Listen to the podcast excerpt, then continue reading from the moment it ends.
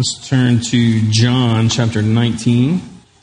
So, week three of Lent, and um, the Sunday sermons have been uh, geared toward looking at the last seven statements that Jesus made uh, from the cross.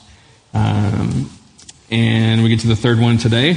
And so, let me give a little bit of. Uh, a little bit of con- like really specific context maybe help us get the most out of this. Um, so Jesus was a he was an he was an interpersonal like human being, and I, that might seem like oh yeah we all know that, but it's important for us to think in terms of like Jesus the human for this one today especially. Okay, so Jesus was hundred percent God and hundred percent man at the same time, which doesn't make a lot of sense. Uh, it's one of those, it's kind of like the Trinity. It's one of those things where we do our best to grasp it, uh, but there is no sort of like, nothing under the created order is exactly like that. We can say, oh, it's just like this or just like this. Um, God has not given us anything created to that is a uh, exact replica of Him in this way, and so that's part of His unique, uniqueness. Um, and so, being 100% God and 100% human, uh, the scriptures point toward the fact that Jesus, even though he was totally 100% God, he chose not to like draw from that divine nature. That when we see him teaching or performing a miracle or doing anything at all, uh, it is not, we're not necessarily looking at him pulling from the God power that he has, but instead, uh, he has humbled himself and says, I'm not going to draw from the divine power. I'm going to draw from God empowering me. So, the same way that you and I live by the power of the Spirit, Jesus lived by the power of the Spirit. And so he's relying on the Spirit to give him insight and to give insight to make miracles happen and all that kind of stuff. And sometimes it's easy when you see some, Jesus doing something and be like, well, yeah, he was, he was Jesus, you know. Like in his, in his life where he is choosing holiness over sin over and over and over and over again, we shouldn't be like chalk that up and to like, well, he's God, so of course he was doing that. No, he's not accessing his divine nature. He's doing that by the same empowerment that you and I can do that. Um, and so he was like an, uh, a human being, and he was an interpersonal human being, meaning he had relationships just like you and I have relationships. Um, we know that he had family, he had friends, he had, uh, like, he was a, a public figure, so he had supporters, he had enemies, he had acquaintances, he had strangers. They're just, that's the world that he was living in. Um, specifically in regard to his family, uh, we know that he was born into the home of Mary and Joseph, and so you're all pretty familiar with that story. We know that he had uh, four brothers. Their names were, make sure I don't get these wrong, James, Joses, which is my favorite, uh, James, Joses, Judas, but not that Judas, uh, and Simon. Those were his brothers. And then it says in Mark 6 that he had some sisters, but we don't know their names, so uh, TBD on that. Uh, but that's at least a nine person family that he grew up in. Okay? At least nine people. So he understands family dynamics because he lived uh, in that home for 30 years until he was baptized and went into ministry and began to travel around. Um, so we also know that he had friendships. Um, he had 12 disciples that he was friends with. He told, he like told them directly, like, I call you friends. Um, within that 12, there were three, Peter, James, and John, that he was closer to than the other nine. And then within that three, John was the closest to him. So his best friend would have been John. Um, so we know that he had friendships. And so Jesus is living in this like interpersonal relational world and uh, the same kind of relationships that we all have. And the thing that we have to keep in mind about relationships is that we were created in the image of a relationship. Father, Son, Spirit perfect relationship. And if you were to think of it as like, if you had a stone and that stone was completely solid, okay, then that stone would be in, it would be in a state of shalom. Its wholeness. Father, Son, Spirit, wholeness. Adam and Eve created in that image, wholeness. When sin entered into the world, it's like if you took that stone and you dropped it on the ground, and all these like cracks and fracture points started to just kind of work their way through it. That that's when we began to be at one another, like against one another, pitted against each other, and um, that's where our relational like pain finds its origin. And so we are like relationships are like a stone that has been dropped on the ground and all these fractures are there, but some parts of it are whole. And that's why we can be a tremendous blessing to one another. And then we can turn around and hurt one another severely at the same time. Uh, Jesus lived in that world, in the world of fractured relationships. And so we bring ourselves to the third saying, and we're going to get a running start at it. The way we've been in Luke the last few weeks, John has a different perspective. If you've been reading along in John through Lent, then you, you know that by now that he's coming at the whole storyline in a different way. So we'll kind of set the scene and let John speak to that this morning as well. So let's pick up in verse 16 of chapter 19. So he delivered him over to be crucified.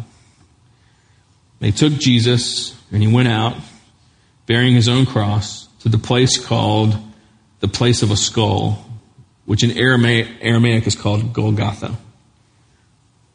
There they crucified him and with two others, one on either side, and Jesus between them. Pilate also wrote an inscription and put it on the cross. It read, Jesus of Nazareth, the King of the Jews. Many of the Jews read this inscription for the place where Jesus was crucified was near the city, and it was written in Aramaic, in Latin, and in Greek. So the chief priests of the Jews said to Pilate, Do not write the king of the Jews, but rather, This man said, I am king of the Jews. Pilate answered, What I have written, I have written. When the soldiers had crucified Jesus, they took his garments and divided them into four parts one part for each soldier, and also his tunic. The tunic was seamless, woven in one piece from top to bottom. So they said to one another, Let us not tear it, but cast lots for it to see whose it shall be. This was to fulfill the scripture which says, They divided my garments among them, and for my clothing they cast lots. So the soldiers did these things. But standing by the cross of Jesus were his mother, his mother's sister, Mary, the wife of Clopas, and Mary Magdalene. When Jesus saw his mother and the disciple whom he loved standing nearby, he said to his mother, Woman, behold your son. Then he said to the disciple, Behold your mother. And from, from that hour, the disciple took her to his own home. Okay, so let's talk about who's who's there at this point. You have Jesus hanging on a cross, thief on each side. If you were here last week, kind of have an idea of that whole thing. Um, and you have uh, a couple of Marys who are there, like a bunch of Marys, right? Um, Mary, his mom, the most important of the Marys that are there, and John, the disciple whom he loved. That's a title that John has. Now, Mary, we don't know, we don't know a lot about Jesus' relationship with his mom. Uh, we do know a little bit about his relationship to his family, which may give us a little bit of information about how to understand what's happening here. Uh, it says in John chapter 7, for not even is verse 5, not, for not even his brothers believed in him. Okay? So those four brothers did not believe anything that Jesus has to, had to say about who he was and what he was here to do. In Mark chapter 3, uh, Jesus, Jesus is gaining this following. It says in verse 20 and 21, he went home and the crowd gathered again so that they could not even eat. And when his family heard it, they went out to seize him, for they were saying, he is out of his mind. A few verses later, 31 and 32, it says, His mother and his brothers came. Standing outside, they sent to him, called him. And a crowd was sitting around him, and they said to him, Your mother and your brothers are outside seeking you. Okay? So, his brothers didn't believe in him. His mother and his brothers went to this gathering to retrieve their son who they thought had lost his mind. Like you can almost like see them like working their way through the crowd, like we're sorry, like we're his family, sorry, he's just kind of lost it. We're gonna we're gonna we're gonna take him home.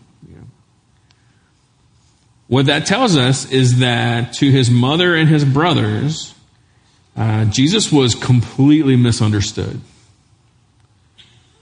Like they they didn't get him at all. So Mary, standing in front of him, his mom, who just didn't understand him. Even though, even with the Immaculate Conception and everything that's so sweet and tender and wonderful and beautiful about Advent and Bethlehem and all, the, all that stuff, it, it wasn't sustained. It's no disrespect to her, just saying. It's what the Bible tells us. So you have her, and there are a few other people there, and then there's John. Now, five times John is referred to as the disciple whom Jesus loved. So we know that's, that's who he is. Um, we know that John uh, was in the group, according to Mark 14:50. It says they all left him and fled. So Jesus is arrested. Uh, there's the whole like cutting off of the ear incident and then they all take off. All the disciples flee, John being in that group. So, in Jesus' desperate hour of need, his best friend had bailed on him, but now he has found his, his way back. And so there he is, the friend who had just sold him out, um, and then his mom who had misunderstood him his whole life. Look again at verse 26.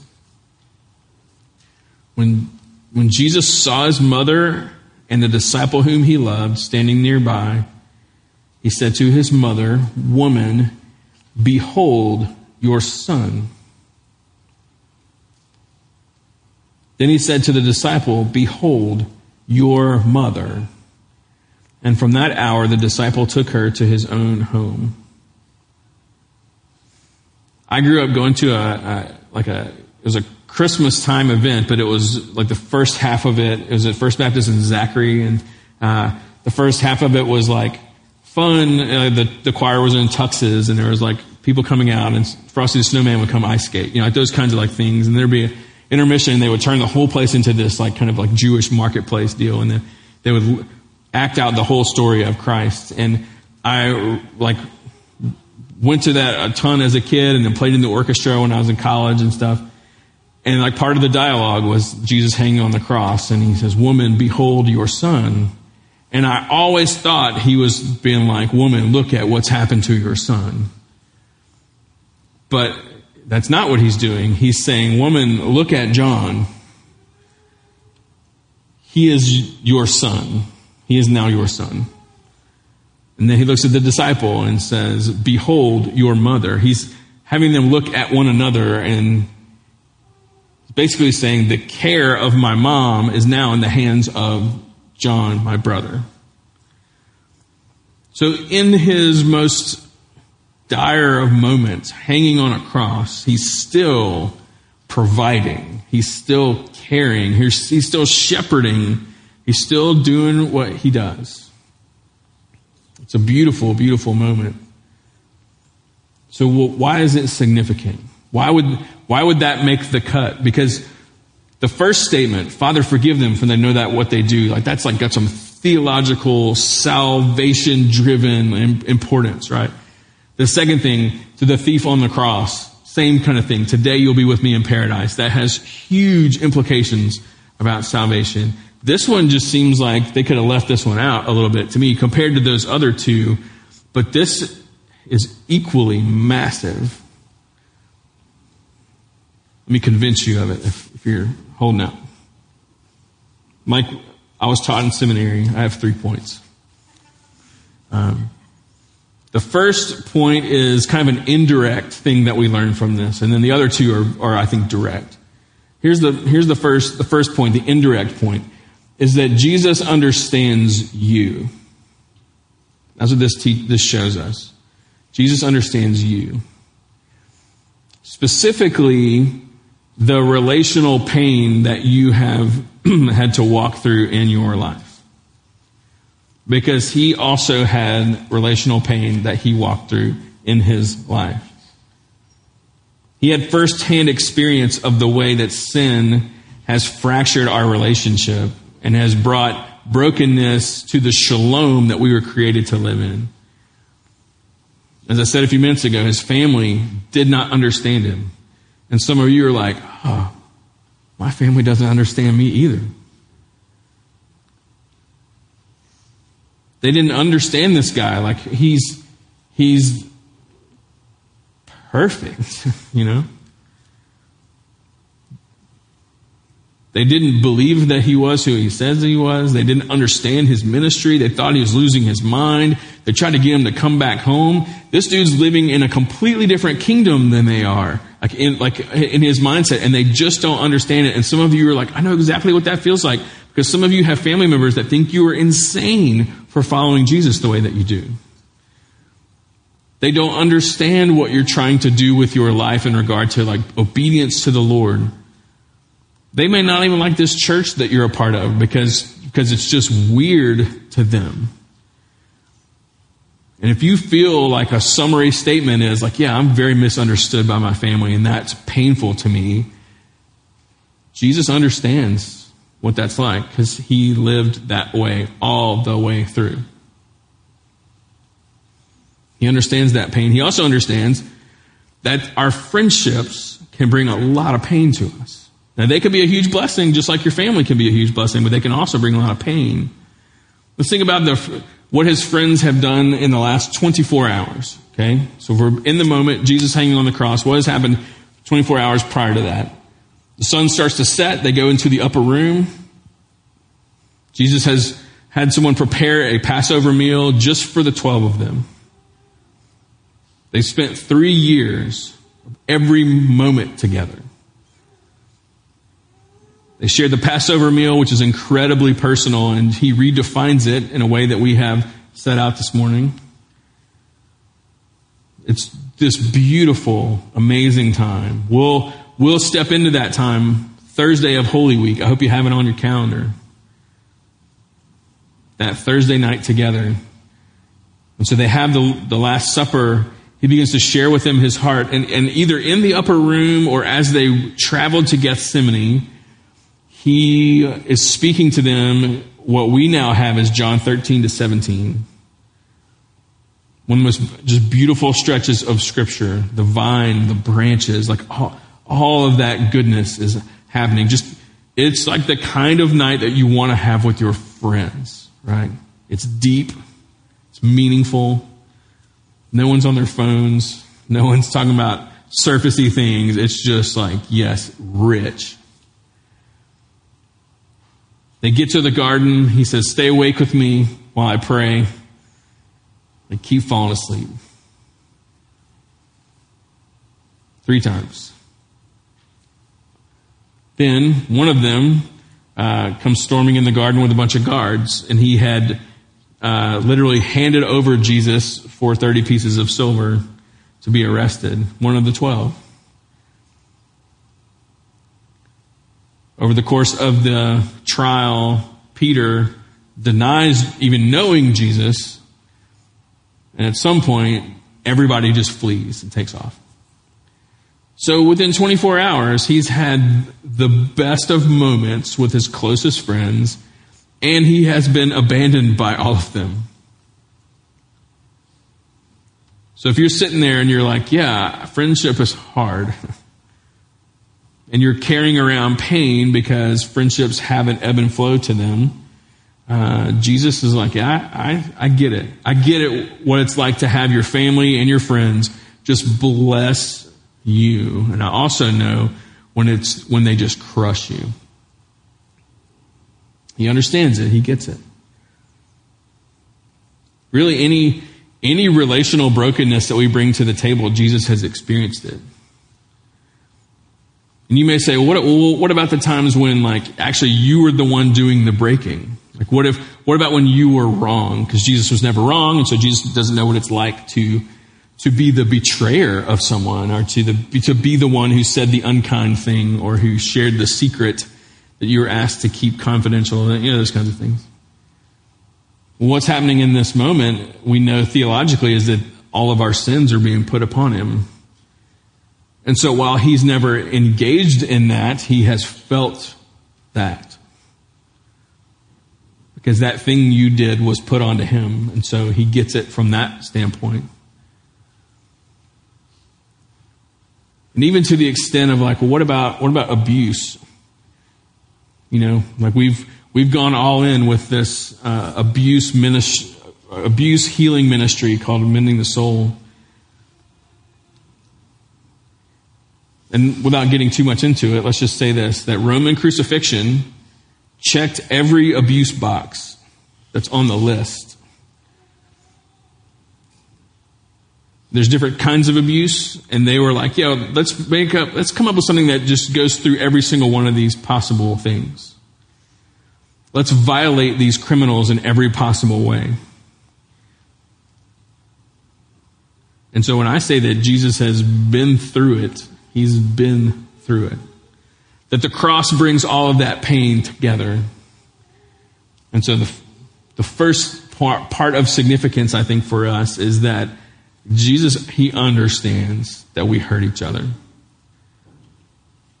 And so your rabbi, savior, intercessor, king, prophet, priest is not someone that you have to explain yourself to. Isn't that exhausting, you know? When you're like, you, you, you're trying to help someone understand you, and they're, they're like, you mean this? You mean this? You mean this? You're like, oh, I wish you could just jump inside of me. Jesus understands. And that, that may be why he brought you here today. Second thing, and really the, these two, two and three spring off of that. Like, with that understanding, what does he do? You know, with that understanding, one thing we see him do is that he restores. So, the forgiveness that he prayed for in the first statement from the cross Father, forgive them, for they don't know what they do. He, he asks, he prays for forgiveness, then it shows up immediately in saving one of the thieves. So from that forgiveness, that, or that forgiveness uh, starts to run its course and brings salvation to one, and now is bringing re- reconciliation and restoration to these two. In, in this like single motion, he is restoring the pain that his family has brought to him and that his friends have brought to him there's this reconciliation moment. It's almost like he looks at his mom. The subtext would be like, hey, I, I know, I know I've put you through a lot. Not by my own sin, but just, it's been hard to be Jesus' mom. And I know you don't understand what's happening here. I know you don't understand me. I don't, I know you don't understand the kingdom. I know all that kind of stuff, but you will, and you just need to know that we are good. And what says that better than making sure your mom's taken care of after you're gone? You know? And it's like he looks at his best friend and is like, hey, we've had a rough 24 hours. But we're good. In fact, we're so good that I'm going to trust you to take care of my mom. Like, this is a huge moment and if we step back a little bit, here's Jesus asking for forgiveness, which brings salvation to a thief. And then as it runs its course through us, it leads to forgiveness and restoration, reconciliation within our relationships. Here are two people representing so much pain for him, and yet he's like, hey, how about we bring some shalom to this stone? How about, how, how about the grace and the love and the mercy of God fills in all the cracks so that you both know what's happening right here is making all things new and good. It's huge, you know. And I said this in, in week one. Every relationship cannot run its full course like that. There are some, there are some sins that have happened against you that will be forgiven, but the restoration of that relationship is not a on this, this earth kind of thing. Some of that's just going to have to wait for heaven. In those extreme cases, especially cases of abuse. But in kind of normal friend, family stuff, this is what's supposed to be happening, you know. The forgiveness that God brings to us is supposed to work its way through, and we're supposed to pursue reconciliation and restoration with one another. If it is possible to do that, we're supposed to pursue it. And here's Jesus once again showing us what it looks like, modeling it for us in the worst moment of his life. So, Jesus understands you. What does he do with that understanding? He empowers us to be forgiven and to forgive and for that restoration to happen. And here's the, here's the other outworking of it.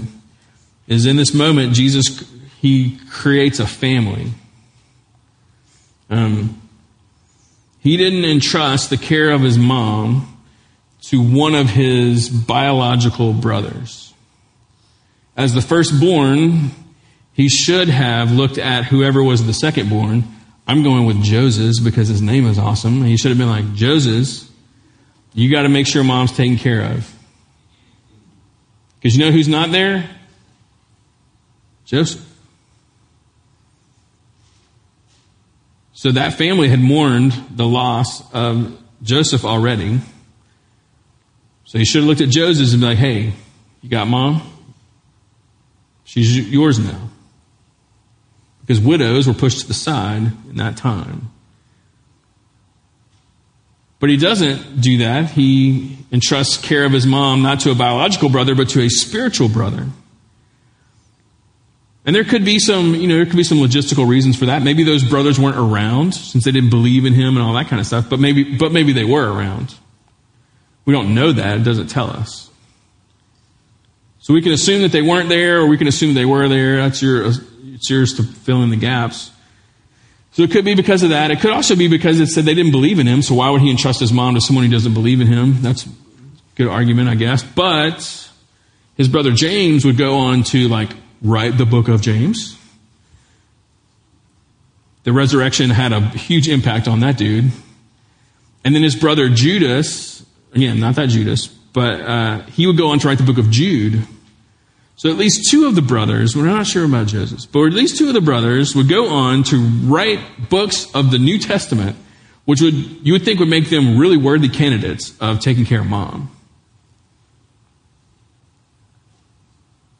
So if it isn't about their presence and it is about their belief, maybe there's something bigger going on here. And it seems as though in this moment, Jesus is doing something he's been laying the groundwork for, and he's been basically redefining family. If you were Jewish, family was all about you and your immediate bloodline family, and then the tribe that you were a part of, and then everyone that's Jewish, like that's where your loyalties were kind of like concentric circles like that. And then everyone else, all the Gentiles, like whatever, y'all fend for yourself. It was a very, it was just all about the biological family. And so much of history has followed that same thing, right? It's lineage, and we do all these, all these, all this stuff that's built around that same thing. But perhaps in this moment, Jesus is saying, like, hey, I'm changing the game. I changed a lot of games. One of them is going to be family, not to replace or disrespect or anything like that the biological family, it's like he's saying, hey, you not only have a biological family to count on, but you also have a spiritual family to count on. He's been laying the groundwork for this. In Mark chapter 3, when his family showed up to, like, he's sorry, he's lost his mind, we're here to bring him home. They go in and they tell him, Jesus, your mother and your brothers are here to retrieve you. And this is what he says in response to them. What's Mark 33? Who are my mother and brothers? And looking about at those who sat around him, he said, Here are my mother and brothers. For whoever does the will of God, he is my brother and sister and mother. This is Mark 3. This is early. He's been laying the groundwork for this of saying, hey, the cross is not only going to forgive sin and like save the sinner, it's going to restore and reconcile and it's going to fill in the gaps that your blood family has left. Going to take you as a stone who's been fractured and the gospel is going to fill all these things in, including the relationships that you have around you. This is what he says in Mark 10 verse 29. Truly I say to you, there's no one who has left, listen to this list, house or brothers or sisters or mother or father or children or lands for my sake and for the gospel, who will not receive a hundredfold now in this time houses and brothers and sisters and mothers and children and lands with persecutions and in the age to come eternal life. John Piper, I was reading a sermon transcript of his. He says, you know, says here's Jesus is saying when you when you leave the family for the sake of the gospel, God gives you a hundredfold back. Like, what does that what does that mean? And he kind of like says it this way, like, well, in what other context than the church do you have a hundred moms? A hundred dads? A hundred siblings, a hundred houses that you can go to in time of need. He says, goes on to say this one of the gifts Jesus gave to us from the cross was the church. A loving, caring, sustaining, encouraging family beyond family. And it's a great encouragement to our faith that he illustrates the meaning of the church the way he did in the relationship between John and Mary. Okay, so bring all that together. Here, standing in front of him, not biological family, spiritual family, woman, he's your son. John, she's your mother. And it says, from that day, he took her into his own home. He made family out of not family. It's like adoption. It's like the, it's, a, it's, it's the same kind of thing. You can make family biologically, or you can make family by covenant. And that's what's happening here. And that is what we are doing together. By being part of the church, He has given you hundreds of parents, hundreds of grandparents, and hundreds of siblings, hundreds of children, hundreds of grandchildren. You look at your life and the fractures that have happened between relationships, and God has filled in the gaps with the men and women that you are sitting alongside of week after week after week. The people that you gather with on Sundays and in community groups, the people that you're in covenant with through, through membership. That's a part of why we push membership so hard and it's such a like kind of an intense thing is because we believe that what Jesus is doing here is he is redefining family that he's saying hey you have a biological family and you have a spiritual family and between the two there's shalom. And think about this. Think about yourself as receiving that. Think about the men and women that God has sent into your life through his church that have been to you what your biological family were not to you. Again, not disrespectful to anyone, just saying. All that being misunderstood by your family, all that being let down by your friends, could it be that God is bringing healing to you through those relationships that He has brought? But then turn it around. Who are you to somebody else? Like, in what situation are you supposed to be the brother? You supposed to be the sister? You supposed to be the stand-in dad or mom or grandparent? In what situations are we supposed to look at a family and say they're really like like what are the what are the voids and how can I step in to meet those voids? That's basically what's happening in the New Testament time for widows and orphans, right? They have these gaps, the, these voids in relationship. And so Jesus and the New Testament church are pushing into those of saying, like, every orphan needs parents and every widow needs to be taken care of. And so let's make sure that we are filling in the gaps that are, have been left by the pain of relational brokenness in our lives. And so could this be a moment where the church is born in a different way than at Pentecost, okay? But maybe that is also what's happening here is Jesus understanding the pain and the brokenness and understanding the pain and brokenness that's and how weird they must be feeling in this moment. It's like let's let's reconcile this and let's create a whole new family and let's go forward in shalom. All of this as an outworking of what he is doing as he slowly suffocates from the sin of the world being put upon him.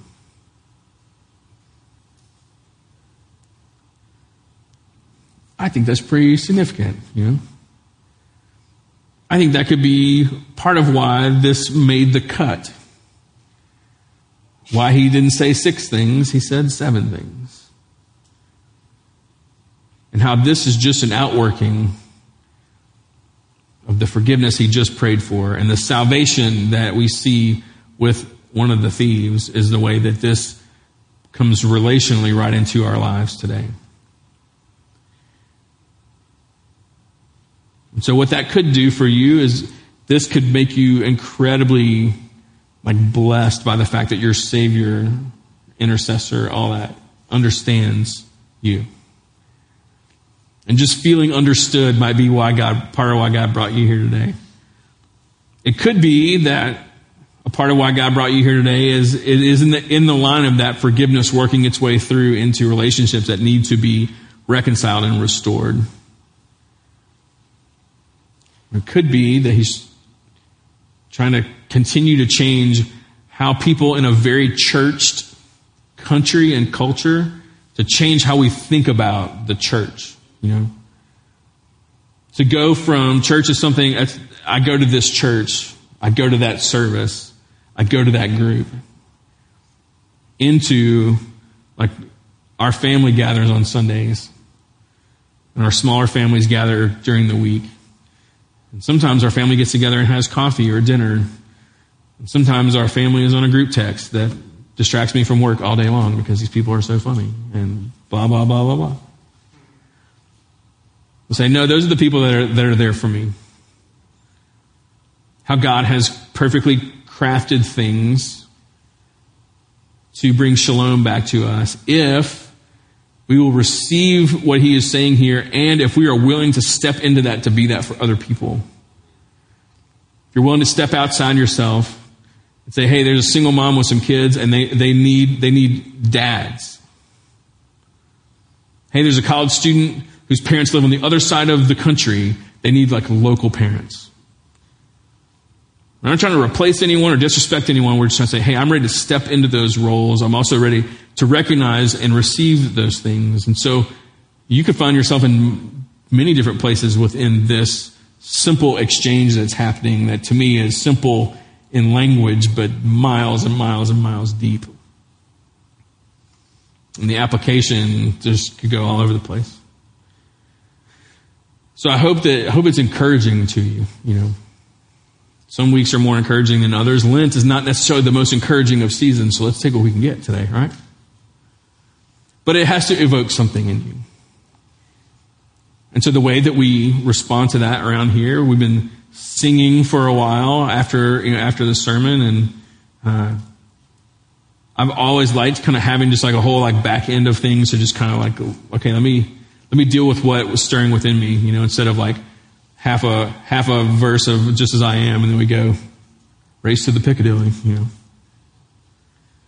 I'm like, no, let's let's give this a little bit of time before we before we dismiss and then everything kind of goes back to Sunday, you know. We start doing communion as a possible response.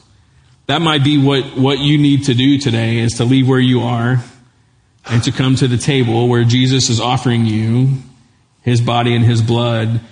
And that is him saying, I understand you. That is him saying, I will empower you to reconcile and restore and forgive. That is him saying, uh, I have supplied you with a family and I've called you to be family also, and I'll give you all the grace that you need to walk in the fullness of that. That is him saying to you, I am everything that you need. And there's something about receiving communion that's like Jesus saying, Do you want this? And you're saying, Yes, I want that. And so it's an option. You can you don't have to come down here. But between praying and singing and communion, we just give a few minutes to kind of, cool, let's, like God's been planting some seeds. Let's put a little dirt on top of those, a little water, you know, before we go. So once you stand up and our, our musicians are going to come back up, we'll enter into that time of response. People are moving about the room. Whatever you need to do, I encourage you to do that very thing. Let me pray for us. Lord, I'm grateful for the for the beauty of this moment, which I've never honestly never really studied in depth very much at all.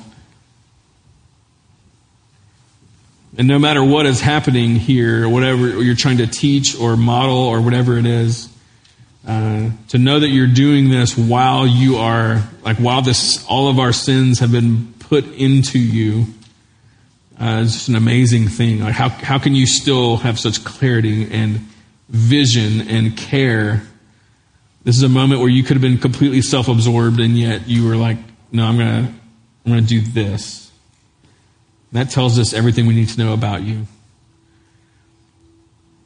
And so God, in the next few minutes, as we are responding to what you stirred in us through our gathering here today and the songs and the scriptures and I pray that you would help us to respond in a way that um, that is obedient, you know.